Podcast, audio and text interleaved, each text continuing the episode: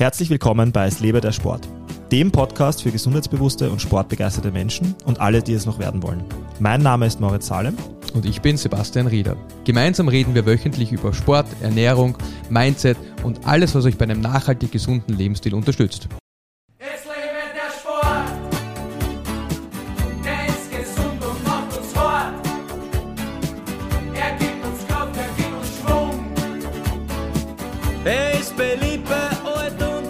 So, wohin spazieren wir jetzt eigentlich? Wir gehen auf den Hakenberg, lieber Mo. Auf den Hackenberg. Hackenberg. Hackenberg? Ja, ich glaube, das ist, das ist ein Weinberg, vielleicht kommt das von Umhaken. Könnte durchaus sein. Ähm, ja, Geil. Und warum spazieren wir? ja, weil äh, zu Fuß gehen ja äh, wirklich viele gesundheitliche Benefits hat und auch Fitness-Benefits. Ich glaube, du hast das eh schon am, selber am eigenen Leib erfahren. Die meisten Leute gehen viel zu wenig. Und gehen ist eine der äh, menschlichen Grundbewegungen schlechthin. Also es ist spannend, wie viel, wie viel neurologische äh, Prozesse da ablaufen und automatisiert werden, sodass man nicht drüber nachdenken muss. Es gibt so Zentralmustergeneratoren, die äh, aktiviert sind bei rhythmischen Bewegungen. Mhm. Ähm, also das findet sehr viel, findet äh, wir- wird wirklich sehr gut autonom reguliert. Und die meisten von uns gehen nicht genug. Oder gehen nicht genug ist ein bisschen, blöd formuliert, aber ich glaube, es würde allen gut tun, mehr spazieren zu gehen. Wir sind alle so fokussiert auf, auf hart trainieren und äh, Gas geben und irgendwas muss intensiv sein, aber einfach ganz entspannt gehen hat sehr viele, hat sehr viele gesundheitliche Benefits. Und was ich wirklich spannend fand, ich weiß nicht, ob ich dir mal schon davon erzählt habe, Darf ich dir, darf ich, darf ich, also, Ja. du wirst mir die Story gleich erzählen können, aber ich muss vorher einhaken. Ähm, was sind, weil das wäre nämlich meine Frage gewesen, was sind denn so die Benefits von, von mehr zu Fuß gehen? Wenn ich jetzt sage, ich nehme ein banales Beispiel, weil ich kenne bei mir jetzt ganz gute Statistiken. Ja. Ähm, meine letztjährige Statistik war, dass ich äh, sechs Kilometer pro Tag gegangen bin. Ja. Ähm, das habe ich jetzt schon auf, auf äh, ungefähr 8, 9 aktuell äh, angehoben. Ähm, derzeit so in den letzten acht Wochen eher 10. Was sind so die Vorteile, wenn man sagt, ich gehe statt 5 Kilometer jeden Tag 10? also Was sind so die ersten Vorteile, die dir einfallen da- Du, dadurch? du siehst, das hier der, der größte Vorteil ist für dein gesamtes Herz-Kreislauf-System. Du hast eine sehr milde aerobe Bewegung. Und das ist das, was ich vorher sagen wollte. Ähm, wir Menschen denken immer dann so in Extremen. Ne? Wir machen den ganzen Tag gar nichts und dann äh, gehen wir ins Fitnesscenter, was ja super ist, und äh, schießen uns eine Stunde weg, aber unterschätzen, wie gut tägliche milde Bewegung ist. Und das wollte ich dir, deshalb finde ich es ein spannender Kontext, das wollte ich dir vorher sagen. Ähm, die, die Geschichte über die Studie, die ich gelesen habe, sie haben mir halt irgendwie angeschaut, welche Leute, welche Leute äh, richtig alt werden und gesund leben und wenig Gelenksverschleiß und solche Dinge haben. Und da hat man, hat man schon ganz deutlich gesehen, dass das nicht unbedingt die Leute sind, die irgendwas am allerintensivsten praktizieren, Mhm. sondern die Menschen, die äh, viel zu Fuß unterwegs sind, die viel gehen und die äh, zum Teil halt auch aber relativ viel so niedergradige körperliche Tätigkeiten machen, die nicht so intensiv sind. Also je mehr Intensität man in seinem Training hat, desto bewusster sollte man auch versuchen, Ausgleich zu finden. Und auch da spielt ähm, Gehen eine, eine sehr gute Rolle. Also um darauf zurückzukommen, ja, Herz-Kreislauf-mäßig ist es eine super Tätigkeit für viele Leute. Wir haben einen Podcast gemacht über aerobes Training. Für viele Leute ist schnelles Gehen schon so, dass man sagen kann, das ist vielleicht schon so true, die vorher keinen Sport gemacht haben. Also, ist wirklich so gutes aerobes Training. Zone 2, nur damit klar ist, ähm, die, ja, es gibt verschiedene Herzfrequenzbereiche und die Zone 2 ist eine, wo du äh, zwar noch reden kannst, aber man schon merkt, dass du leicht angestrengt bist. Genau, also Richtig? Ja, also Zone 2, das hat eigentlich mit, mit kann man sich den, aeroben, äh, den Podcast über aerobes Training anhören. Das ist der Punkt, wo man die höchste Fettverstoffwechslung hat. Also das ist der, der Punkt, wo man maximale Fettverstoffwechslung erreicht Mhm. und noch nicht zu sehr auf seinen, auf, auf das glykolytische System zurückgreift, also auf das System, das, wenn die Intensität höher wird, beginnt man Zucker zu verbrennen oder Zucker, nicht Zucker zu verbrennen, Zucker zu verwerten im Muskel. Und Zone 2 ist genau unter dieser Schwelle, wo man noch maximale Fettverstoffwechslung hat. Also sehr, sehr gesundheitsförderlich. Ja, also für die meisten Leute, die, das ist der zweite Punkt, eben metabolische Probleme haben, ist, ist Gehen eine, eine sehr gute Anregung der Fett, des Fettstoffwechsels und, und äh, führt dazu, dass der Metabolismus besser funktioniert, beziehungsweise wieder gesünder abläuft. Dann, ich glaube, darüber hinaus kann man sagen, dass, also auch wenn man, ich weiß gar nicht, wo ich das gelesen habe. Ah ja, ja, eine interessante Studie von Stuart McGill, das ist so ein kanadischer Rückenforscher, dem ich wirklich in vielen Punkten überhaupt nicht recht gebe. Also der ist alles so auf, ein bisschen wie Squad University für die Leute, die das kennen, äh, ist immer alles super Plakativ. so plaka nein, nicht, nicht, nicht unbedingt plakativ, aber sehr rigoros in seiner Meinung. Und äh, rigoros in seiner Meinung, dass er sagt, ah, gehen wir darauf das nicht, äh, rigoros in seiner Meinung, dass er halt sagt, hey, immer wenn man irgendwas macht, muss man schauen, dass alles bewusst sehr stark angespannt ist. Also dass der Rumpf, das Wirbelsäule und Becken wirklich richtig gut ähm, zus- zusammen bewegt werden und dass man quasi keine Wirbelsäulenflexion hat und dass Wirbelsäulenflexion unter Belastung eine Katastrophe ist. Ähm, und er zitiert dann immer so Studien, die sie an Schweinekadavern gemacht haben, wo man einen toten Schweine, Schweinekadaver die Wirbelsäule nimmt und die eine Million Mal. Okay, also er, er sieht schwarz-weiß. Ja, genau, also Punkt, Punkt ist, ich habe eine Studie bei dem gelesen, die ich super fand. Ich schweife wieder ab, ja. Äh, und in der Studie sagt er, Leute, die Rückenprobleme haben, ähm, es ist richtig gut, wenn man, wenn die also Beweglichkeitstraining machen und wenn sie auch ein, ein, ein Krafttraining machen, das halt ihren Rückenbeschwerden angepasst ist. Aber es ist noch besser, wenn sie regelmäßig gehen dabei. Also wenn sie jeden Tag zu Fuß unterwegs sind. Mhm. Und äh, auch da, glaube ich, hat man wieder das, was, und zwar in sehr milder Intensität, was Gelenke gut am Leben erhält, ist dieses Belasten, Entlasten. Bei jedem Schritt hat man einseitige Belastung, die Wirbelsäule wird belastet, entlastet, im Knie, in der Hüfte, in den Sprunggelenken hat man immer dieses kurze Belastung, kurze Entspannung, kurze Belastung, kurze Entspannung. Und das dürfte gut sein für die, für die Zirkulation der Synovialflüssigkeit und für die Gesundheit der Gelenke allgemein. Und dann, also gerade wenn man jetzt vielleicht nicht nur in der Stadt spazieren geht, sondern auch hier in der wunderschönen Natur. Wir haben da einen schon ganz schönen Ausblick über Wien, zumindest fast. Wir sind noch nicht ganz oben am Hackenberg.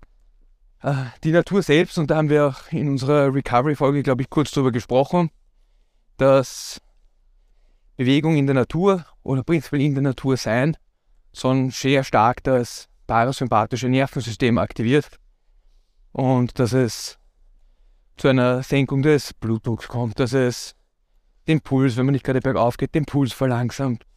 Ähm, dass es super ist für die Gesundheit der Augen, weil unser, unsere Fokuslänge sich verändert. Also die meisten Menschen von uns haben ja eigentlich eine Fokuslänge von einem bis maximal zwei, drei Meter am Tag und wahrscheinlich über acht Stunden jeden Tag mittlerweile so, dass, dass wir Objekte anschauen, die einen halben, dreiviertel Meter von uns entfernt sind, nämlich den Bildschirm Mhm. und sehr selten in größerer Distanz zu schauen. Darüber hast du in der Neuroathletik auch Genau.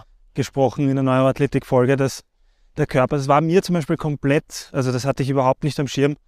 Ich hoffe, es wird sich jetzt keiner wundern, dass uns die Puste ausgeht, weil wir gehen gerade Relativ steil bergauf. relativ ja. steil. Also mir geht's, äh, ich merke langsam, dass die Pumpe rennt. Ich sage ja so, tu. Ah. Perfekt. Ähm, dass es wichtig ist, dass man einfach die, die Sinne auch ein bisschen, den Sinnen auch ein bisschen Abwechslung gibt. Und das ist gerade in der Stadt, wenn man, so wie ich, den ganzen Tag vom Computer sitzt und ähm, versucht dann natürlich viel Abwechslung reinzubringen, aber äh, gerade im, im dicht besiedelten Stadtgebiet ist es natürlich nicht so einfach. Ja, und da ist also wirklich Augen, dann die Gerüche, die man wahrnimmt, die Geräusche, die man wahrnimmt. Also man lebt, das ist wirklich eine, für das Gehirn eine ganz andere Umgebung und das Ganze bewusst wahrzunehmen oder auch unbewusst wahrzunehmen, führt zu sehr vielen beruhigenden Eigenschaften auf das Nervensystem. Man merkt es vielleicht auch selber oft, wenn man im Wald spazieren geht, dass man runterkommt, ruhiger wird. Absolut, man kommt irgendwie so, wollte ich gerade sagen, es ist ein bisschen, bisschen wie Sport für den Geist. Genau. Und wenn du noch gemütlich dazu zügig gehst, dann hast du ein, ein, ein mildes metabolisches Training auch dabei, was wirklich großartig ist. Herrlich. Und das bei so einem schönen, lauen Frühlingsbeginn. Genau, dann, ich meine, auch wirklich nicht zu unterschätzen. Das ist ein Punkt, an den viele Leute auch gar nicht denken. Hängt ein bisschen mit den Augen zusammen, weil die Augen ganz maßgeblich in der Regulierung unseres, unseres zirkadischen Rhythmuses involviert sind. Also der zirkadische Rhythmus ist, Menschen haben einen, einen Tag-Nacht-Rhythmus für die meisten Tiere und wir haben in unserem Mittelhirn haben wir Kerngebiete, das sind also Dinge, die Informationen verarbeiten. Die verarbeiten visuelle Informationen, die mit Farbe und Intensität zu tun haben Mhm. und die regulieren das Tag-Nacht-Gefühl. Also gerade wenn man Probleme hat einzuschlafen, wenn man Probleme hat in der Früh aufzustehen, ist es oft so, dass dieser zirkadische Rhythmus eben nicht gut funktioniert. Und ein super Reset und eine super Re ein super Reprogramming, um diesen Rhythmus wieder besser zu machen, ist, dass man Tageslicht hat. Mhm. Am besten ist es, wenn man das gleich in der Früh hat und wenn man zur selben Zeit aufsteht. Aber es ist prinzipiell auch so, dass es untertags, wenn die Sonne untergeht, wenn sich die Spektralfarben wieder ändern, also das heißt die von blau zu orange zu rot, dann ist das ein wichtiges Signal fürs Gehirn, Prozesse in Gang zu setzen, die den Kreislauf wieder ein bisschen runterbringen und beruhigen. Das heißt, äh, da muss ich kurz einhaken, weil da hatte ich letztens ein spannendes Gespräch mit einem Freund, der versucht, so gut es für ihn geht, gesund zu leben und das heißt für ihn auch natürlich gesund und viel zu schlafen. Hat aber das Thema, dass er äh, sehr lang braucht, um einzuschlafen und dass er sehr oft aufwacht in der Nacht. Mhm. Ähm, jetzt weiß man, okay, äh, um besser einzuschlafen, Licht und, und andere Dinge, die, die man kurz vorm Schlafen gehen richtig oder falsch machen kann. Aber würdest du sagen, dass das, wenn ich dich richtig verstehe, auch heißt, dass ich, ähm, je mehr ich mich am, am natürlichen, am Sonnenlicht, Ja. Sonnenaufgang, Sonnenuntergang orientiere, desto leichter tue ich mir auch mit, mit gutem Schlaf und guter Erholung? So ist es. Du wie Mensch, also ich glaube, man unterschätzt trotzdem, wie, wie sehr man noch Tier ist als Mensch. Ja. Und wir sind dafür gemacht, mit der Sonne zu leben. Schön gesagt. Ähm, wir sind dafür gemacht, mit der Sonne zu leben. Und unsere ganze, unser ganzer Organismus ist da, darauf ausgerichtet, dass wir mit Sonnenlicht wach werden. Oder wenn die Sonne aufgeht, wach werden und wenn die Sonne untergeht, dass unser Körper in den Ruhezustand übergeht. Und das wird halt viel zu oft vernachlässigt. Ja, und genau das hilft zum Beispiel richtig gut. Also ein Punkt ist, dass man regel, zu regelmäßigen Uhrzeiten aufsteht. Das ist schon mal ein super, ein, ein super Tool. Und das andere ist, dass man, dass man versucht, Sonnenlicht, ja, Mhm. also Tageslicht, ähm, dass man an die frische Luft geht und Tageslicht erlebt, Mhm. so zu formulieren. Idealerweise auch gleich am Morgen, wenn man Schlafprobleme hat, ähm, weil das dazu führt, dass der Organismus in der Früh die nötigen Signale bekommt, dass er merkt, dass Tag wird. Und auch das führt dann oft dazu, dass, der, dass das Rhythmus, dieser zirkadische Rhythmus sich verbessert. Mhm. Das ist, das ist ein, ein, ein super Punkt und was, was auch noch ein, ein sicher total unterschätzter Punkt ist und der auch viel zu wenig untersucht ist, ist prinzipiell der, der Effekt von Sonnenlicht. Aber in dem Zusammenhang, wir, wir quatschen immer alle viel über Vitamin D und wie wichtig Vitamin D ist. Jetzt bin ich der Meinung, dass, dass Vitamin D-Supplementation durchaus sehr, sehr sinnvoll ist. Aber als Schritt davor würde ich jedem Menschen raten, mal in die Sonne zu gehen. Ja. Wir leben halt in einer Gesellschaft, wo äh, sobald man auch nur irgendwie in die Sonne geht, hauen sich die Leute 50er Faktor drauf mit äh, äh, UVA und UVB-Block. Und das führt dazu, dass eigentlich keine UV-Strahlung mehr in die Haut eindringen kann und dass die Vitamin D-Synthese total gering wird. Mhm. 15 Minuten, auch 20 Minuten, äh, vielleicht auch 30 Minuten, selbst zur Mittagszeit uneingeschmiert, äh, sind nicht schädlich für die Haut. Es werden wahrscheinlich viele Hautärzte sagen, oh mein Gott, das gibt's nicht. Äh, oder sich aufregen darüber, wenn man mit dem Hautarzt spricht. Aber am besten ist es natürlich, wenn man, wie gesagt, in den Vormittagsstunden, wenn die Sonne nicht am höchsten steht, äh, rausgeht oder am, am späteren Nachmittag im Sommer, da die Sonnenstrahlung da ein bisschen weniger intensiv ist. Aber aber ja, wenig bekleidet, an der frischen Luft, viel, viel Sonnenstrahlen auf der Haut ist, ist ein, ein wunderbares Mittel, um gesund zu bleiben. Ich glaube, so wirst du jetzt lachen. Ich glaube, äh, ich glaube, der Rick war es, einer deiner Coaches, äh, der mir gesagt hat, dass äh, ich habe ich hab die Studie nicht verifiziert, Ja. aber ich glaube, er hat gesagt, dass äh, Sonnen, äh, Einstrahlung äh, auf die nackten Gliedmaßen beim Mann den Testosteronlevel steigen können. Aber ich weiß immer noch nicht bis zum heutigen Tag nicht, also falls er das hört, ich weiß immer noch nicht, ob er damit gescherzt hat oder ob er es ernst gemeint hat. Was sagst du? Meinst du auf die Gliedmaßen oder? Ah, au- auf, äh, ja, vielleicht hätte ich es spezifizieren sollen. Ähm, okay. Auf die Hoden. Ja, auf die Hoden. Genau. Auf die Hoden. Okay, auf die Hoden. Äh, puh. Ich weiß nicht, ob das in einem, in einem hochwissenschaftlichen Setting durchgeführt worden ist. Es klingt so ein bisschen nach, genau, nach äh, Anecdotal Evidence. Äh, Aber was, was ich sehe, ist, war auch, ist auch vielleicht ein Exkurs, der nicht so wichtig ist, aber ähm, wa- was, was, ich, äh, was mir gerade auffällt, ähm, fast all die Dinge, die du bis jetzt erwähnt hast, waren mir im Einzelnen bewusst, aber in der Gesamtheit nicht. in der Gesamtheit, wie wichtig das eigentlich ist, äh, mehr Zeit draußen zu verbringen und mehr Zeit gehend zu verbringen. Ich glaube, das, das, das unterschätzt man massiv. Also ich habe gerade so das Gefühl, dass die, die Kombination all dieser Dinge, die du gesagt hast, dass ich mir die viel zu lange nicht vor Augen geführt habe. Ich, glaube auch wirklich dieses, also einfach dieses Gehen, 20, 30 Minuten. Ähm, wir haben, ich, glaube, ich weiß nicht, ob ich in der- ob ich es in der Folge über Ausdauertraining äh, gesagt habe, der Mensch ist das Lebewesen, das in, innerhalb von 24 Stunden Landlebewesen die größte Distanz zurücklegen kann. Ja, das hat mich, ich kann mich erinnern an die Aussage Ja. und das Und das hat mich wirklich, wirklich spannend. Also auch Läufer schon auf Gehen. Menschen sind dafür gemacht, große Strecken zurückzulegen. Du hast es damals verglichen mit, äh, mit, äh, mit den Zeiten, wo, wo Menschen noch auf Jagd gegangen sind, ähm, um zu überleben, also wo es keine Supermärkte gab. Ähm, und hast gesagt, dass selbst die schnellsten Tiere äh, dann auf der Jagd den Menschen insofern nicht davon kamen, weil sie irgendwann aus Erschöpfung zusammengebrochen sind. Und, und Das ist, das ist eine nette, eine nette Fusion aus unterschiedlichen Episoden. Äh, ja, voll. Weil es geht da sehr viel um Thermoregulation. Ja. Und Menschen sind richtig gut, ihre Temperatur zu regulieren Ja. im Vergleich zu anderen Lebewesen. Ja. Und was die Menschen äh, sehr lange gemacht haben, ist, sie haben Fluchtjagd betrieben. Und Fluchtjagd heißt, wir können eine Antilope im Sprint nicht fangen. Also die rennt uns, äh, die ist so viel schneller als wir, das ist unmöglich. Ja. Aber was echt spannend ist, was die Menschen gemacht haben, und das machen sie teilweise noch immer, wenn man sich so autochton lebende ähm, Bevölkerungen in Afrika anschaut, die jagen zum Teil auch noch immer so, ist, dass sie der Antilope nachlaufen. Die Antilope sprintet davon. Der Mensch joggt ihr gemütlich nach. Die Antilope sieht den Menschen kommen, sie springt wieder davon. Und was jetzt passiert ist, der Mensch kann seine Temperatur selbst in der Wüste bei sehr hohen Temperaturen richtig gut regulieren und auch seinen Wasserhaushalt, by the way. Ja, weil der müsste nicht die ganze Zeit trinken, während er das macht. Ah. und was passiert ist, die Antilope, die Körpertemperatur der Antilope steigt und steigt und steigt.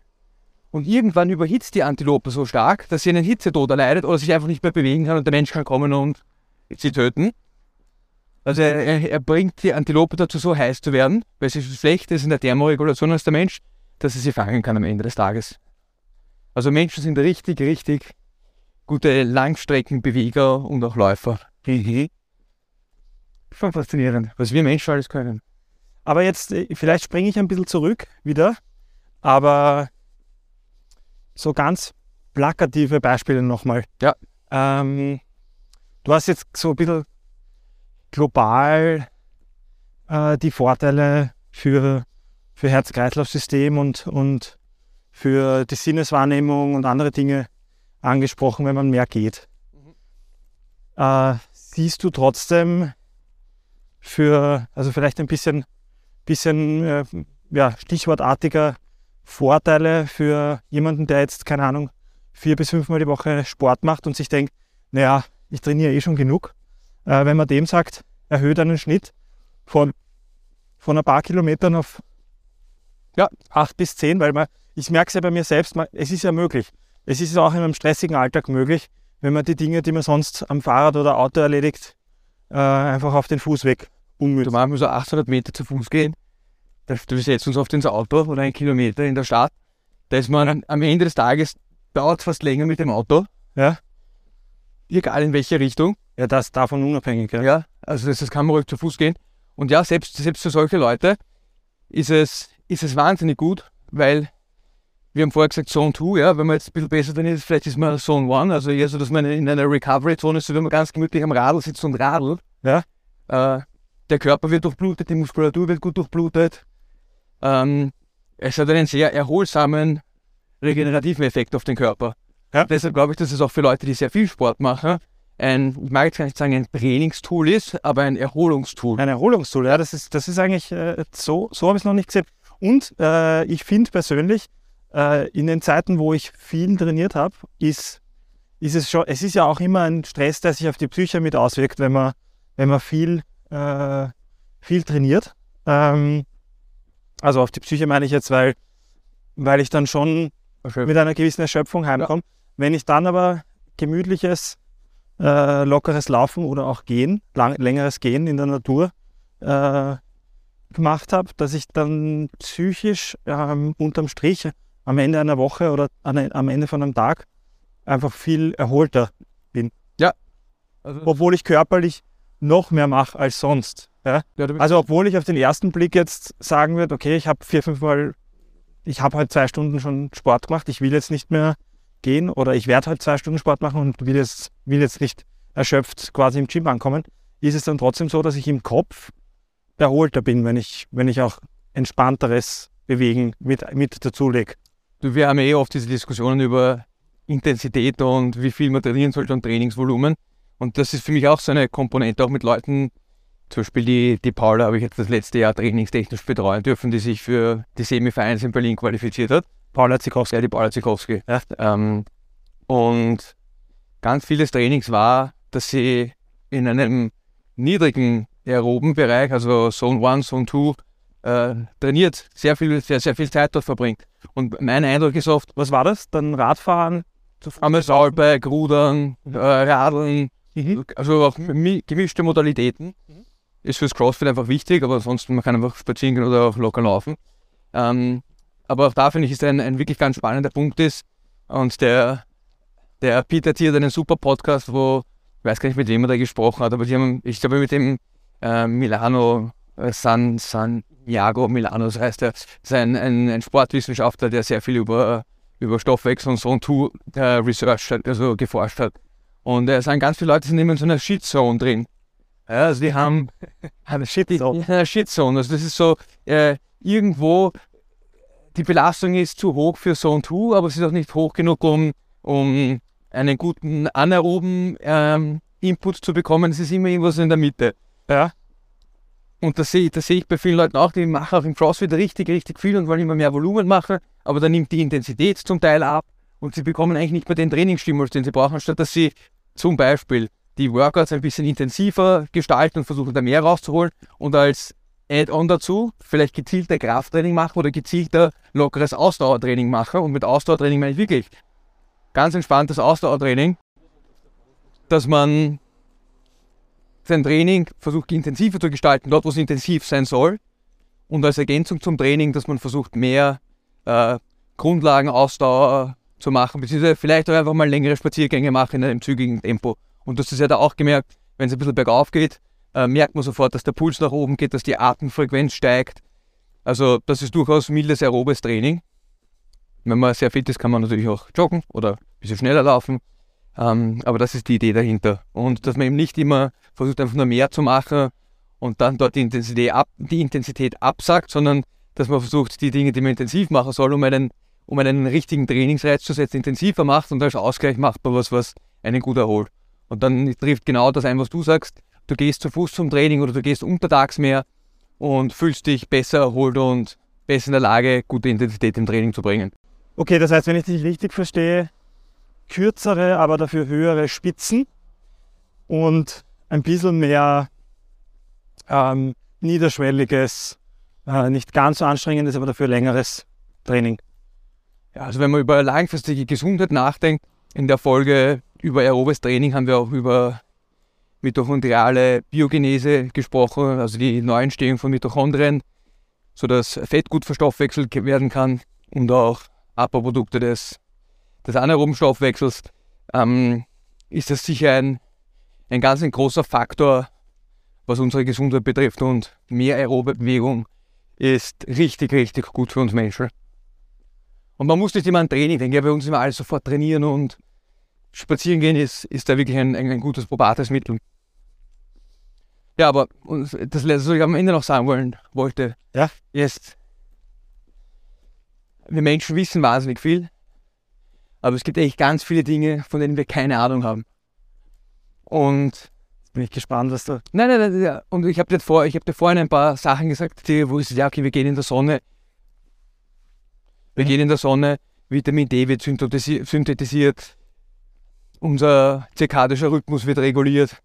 Aber am Ende des Tages glaube ich, dass noch ganz viele andere Prozesse stattfinden, von denen wir noch überhaupt keine Ahnung haben, warum sie sich positiv auswirken auf den Menschen. Mhm.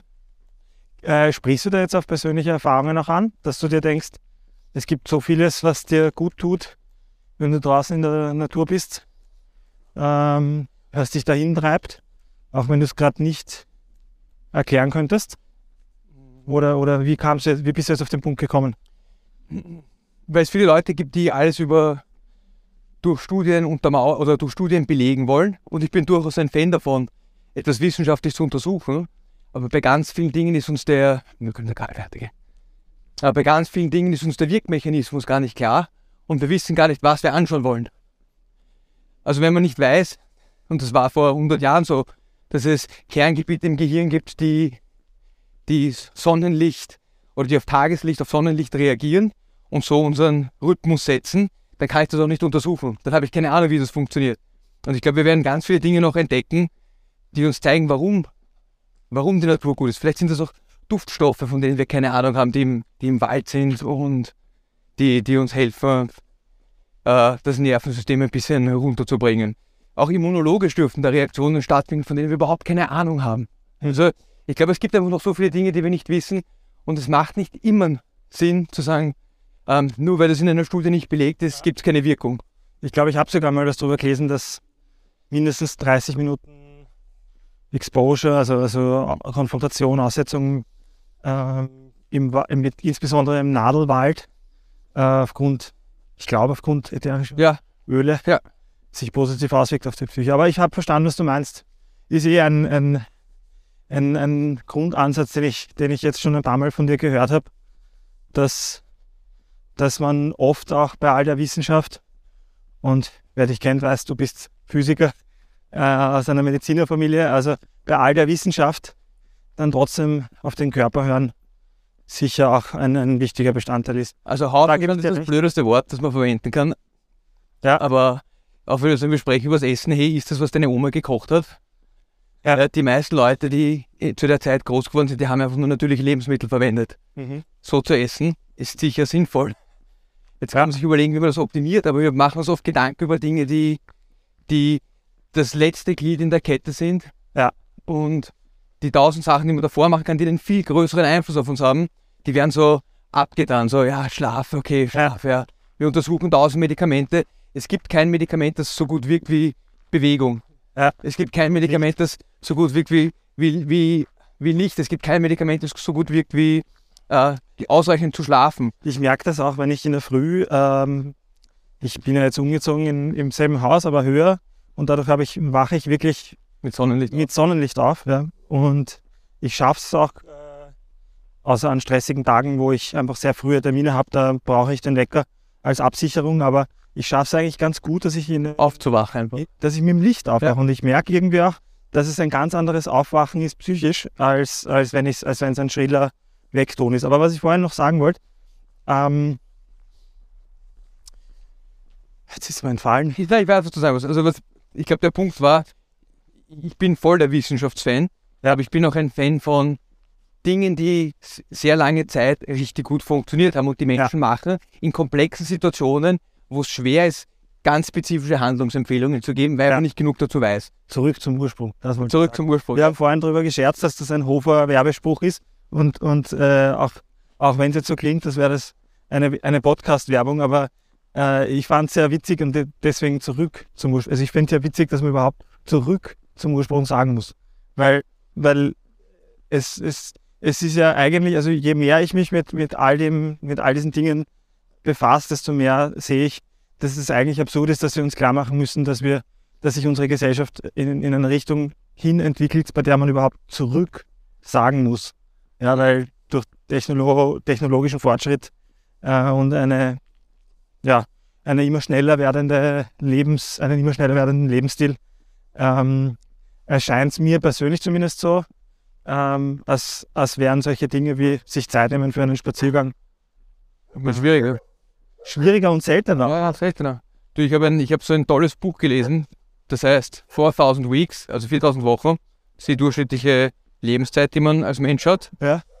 Und ich finde, einer dieser Sätze, die mich total als selber bewegt haben, ist, dass wir versuchen, dass wir alle versucht haben, oder dass wir als, als Gesellschaft versucht haben, alle Dinge schneller zu machen. Wir reisen viel schneller, wir haben viel schnellere Kommunikation. Alles wird schneller, aber es ist nicht so, dass wir dadurch ein entspannteres Leben haben, sondern unser Leben wird eigentlich immer schneller und stressiger. Ja. Und dass wir ständig den Eindruck haben, wir haben nicht genug Zeit, irgendwas zu tun. Obwohl wir eh schon alles immer beschleunigen. Ja. Das finde ich ist, eine, es ist wirklich ein, ein, ein interessanter Punkt. Und darauf wird das gehen. Die, die parasympathische Aktivierung, die man durch das Gehen in der Natur erreicht, glaube ich, ist ein, ein, ein ganz großer Ausgleich zu unserem oft sehr hektischen Alltag. Magst du noch mal kurz erklären, äh, in, in einem Satz vielleicht, was, was es bedeutet, äh, dass sich die Para, dass man parasympathische Aktivierung erreicht? Also Parasymp also das ist, im Prinzip geht es um das autonome Nervensystem, also das selbstständig nicht willkürliche ähm, Nervensystem, das arbeitet und, und ganz viele Prozesse im Körper reguliert, die, die für das Überleben essentiell sind. Also Atmung, Blutdruck, ähm, äh, die, die, die Herzfrequenz, also alle Dinge, die halt ohne, ohne äh, willkürlichen Einfluss ablaufen müssen. Und Verdauung ist auch so ein Thema zum Beispiel. Schlaf. Also, also alles Dinge, die, wenn sie gut funktionieren, den Stresspegel einfach senken. Ja, beziehungsweise die, Funktion des Nervensystems ist, den Menschen, den Menschen zu helfen, in seiner Umwelt zu agieren. Und wenn man, wenn man zurückdenkt an, an ursprünglich lebende Menschen, da sieht man, hat man jetzt auch wieder geschaut in, in Studien, wie halt in Afrika Menschen leben, die, die noch immer sehr ursprünglich leben, die, haben, die haben zum Teil kurzfristig sehr viel sympathische Aktivität. Also Sympathikus ist, wir brauchen Energie, wir wollen irgendwas machen, wir müssen konzentriert sein. Da wird Energie bereitgestellt und der Körper quasi aktiviert und es, werden, es wird en- Energie freigesetzt, die die Muskeln nutzen können oder auch das Gehirn nutzen kann, damit wir was zustande bringen. Und dann auf der anderen Seite haben die aber auch sehr, sehr viel Pause und ruhige Momente zwischen diesen Spitzen, wo sie nichts tun. Sitzen, spazieren gehen, äh, sich unterhalten, also wo sie, wo sie Ruhephasen haben. Und, und am Ende des Tages geht es darum, wenn man nur Sympa oder sehr hohe sympathische Aktivität hat oder auch ganz viel parasympathische Aktivität, zu viel parasympathische Aktivität, dass die Anpassungsfähigkeit darunter leidet. Also dass man einfach nicht mehr ähm, gut mit unterschiedlichen Situationen, dass man sich selbst nicht mehr so gut regulieren kann, wenn man in unterschiedlichen Umgebungen, ähm, wenn man sich in unterschiedlichen Umgebungen befindet. Und Sympathikus ist wie gesagt eher der aktivierende Teil äh, und der Parasympathikus ist der, der beruhigende Teil, kann man sagen, der Rest and Digest, also wenn man Ruhe hat und, und, und, verdauen möchte und der andere ist der, man sagt, der Flight or Fight, umgangssprachlich dazu. Okay, jetzt hast du es, jetzt, jetzt, das war jetzt keine kurze Erklärung, aber, jetzt, Ja, aber du hast es zumindest gut erklärt. Ähm, weißt du, was ich, äh, ich hoffe, du verzeihst mir das jetzt, aber was ich mir während der Hälfte deiner, deiner Redezeit gedacht habe? sag's in einem Satz. Nein, nein, nein. Wie schön ist Wien eigentlich? Ja. Also was Sie schon bei Nacht gesehen. Genau, hat Falco schon gesagt. Oder? Ist schon ein Nein, nein, nein. Du bist der Musiker. Reinhard Fendrich. Reinhard Fendrich, ja. Aber ähm, nein, also mal, jeder, der zuhört, kann es jetzt leider nicht sehen. Nona. Ähm, aber wunderschönen genießen und gerade Abstimmung. echt schönen Ausblick über Wien mit einer super klaren Sicht. Ähm, am wahrscheinlich wärmsten Tag des Jahres äh, bisher. Also sorry für die Ablenkung, aber das ist halt auch, ich meine, du hast es ja selber gesagt, das ist halt auch was, ähm, das dann dazugehört, diese, diese Sichtweiten, die man, wenn man den ganzen Tag nur einen Schirm vor sich Ja. hat, die man viel zu selten erlebt. Und ich, und, und au- auch da, da wieder dieses Gefühl einfach zu haben, es ist einfach schön und entspannend. Ich glaube, wir, wir sind so wenig draußen, dass wir oft vergessen, wie schön viele Dinge sind. Ja. Ich denke mir auch, wenn man in der Stadt spazieren geht und sich die Häuser anschaut und einfach mal bewusster herumschaut, das ist wirklich schön zum Teil. Und es ist sehr viel Schöne rund um uns herum. ähm, die wir aber gar nicht mehr wahrnehmen können, weil wir oft zu, zu gestresst sind. Ja.